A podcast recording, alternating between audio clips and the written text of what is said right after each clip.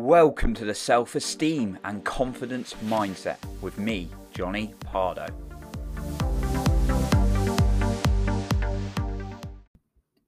Today I'm going to go through 3 tips you can use if you are feeling disappointed right now. Welcome back to the Self-Esteem and Confidence Mindset podcast with me, Jonny Pardoe, here to help you boost your self-esteem and confidence. We've all had times where we've had setbacks or disappointments. Have you? Can you think of any? Maybe it's recent, or maybe it's a long time ago. Maybe you feel like it's regular. I certainly have as well. And I know I have to pick people up, and I have done in the past, who've kind of had setbacks and disappointments, and they don't feel as good. But it's about how we go forward when we get disappointments or setback, which really, really makes us strong as human beings. It's a very cliche thing to say, but it's so true. You need the right mindset in order to really, really progress and go forward.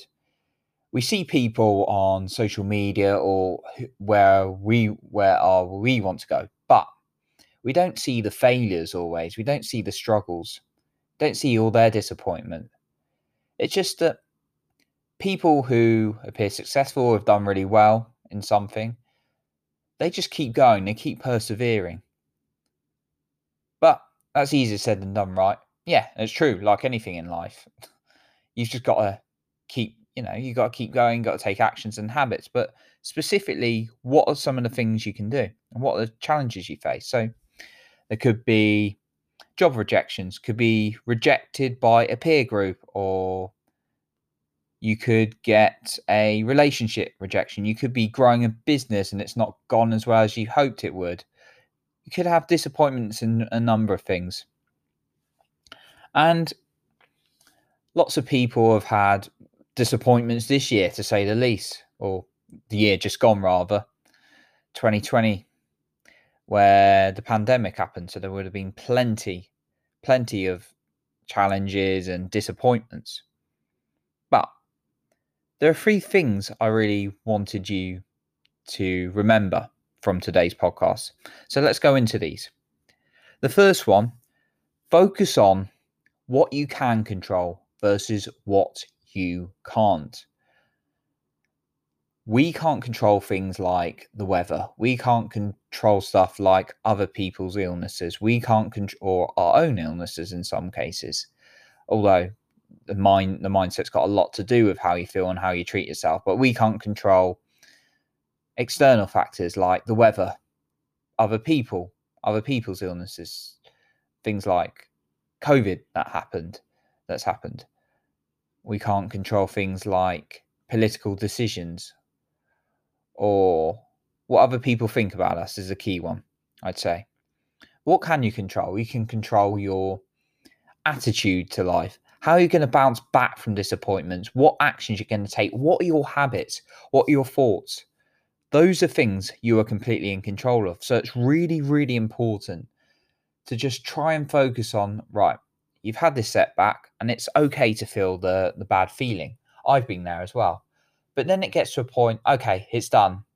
I've done my best. What can I do now? And if you didn't try your best, you know next time to try your best, but it's happened now. You can't control it because it's in the past. You can ask some lessons if it's something like a job interview. You can try and think to yourself, what can I do right next time? That's completely in your control.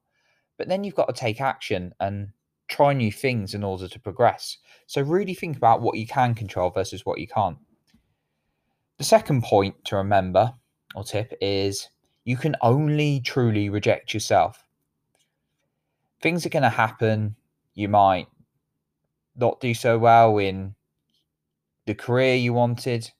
At times, there might be setbacks. You might struggle with your business. You might struggle in a relationship. You might get rejected from asking someone out on a date. But, or a friend's not very nice to you. But remember, the more common one, just one more, going to add in, is you get some nasty messages on social media that I've had in the past. Not too nasty, but I'm sure there's plenty out there. And I've heard there's plenty out there. But remember, in spite of all those things, you can only reject yourself. So if you're telling yourself you're not good enough and letting that disappointment overrule you, then you're not going to feel good. So remember, you can only reject yourself. You can't stop you from trying things. You can't stop you from feeling good. You are in complete control of that. And then my final point is trying to remind yourself constantly, what have you achieved? What have you achieved in your life?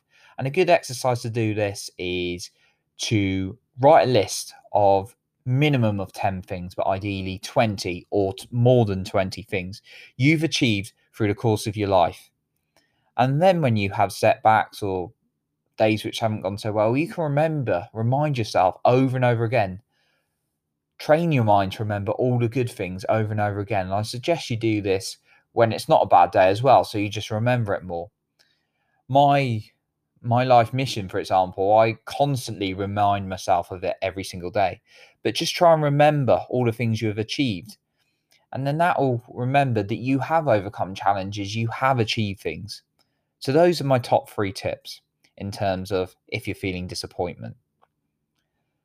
Disappointment is something that's going to happen in life. We're going to get setbacks. But how we choose to respond to it is essential. And looking at what you can control versus what you can't is effective. Don't spend time looking at things that are out of your control, such as the past or external factors. Remember, you can only reject yourself. You can accept yourself. You can try. You can't change. You are in control of your thoughts. And then remember what you have achieved, because there's a lot of evidence that you have achieved things. Just write out that list, even if it's hard at first, a minimum of 10 things. So that's what I've got for you today. Thank you very much for listening. I really appreciate you. If you've enjoyed today's episode and you want to share it with friends and family, then please do so. The more people we can reach, the better. But I appreciate you for listening today. And I will catch you in the next episode.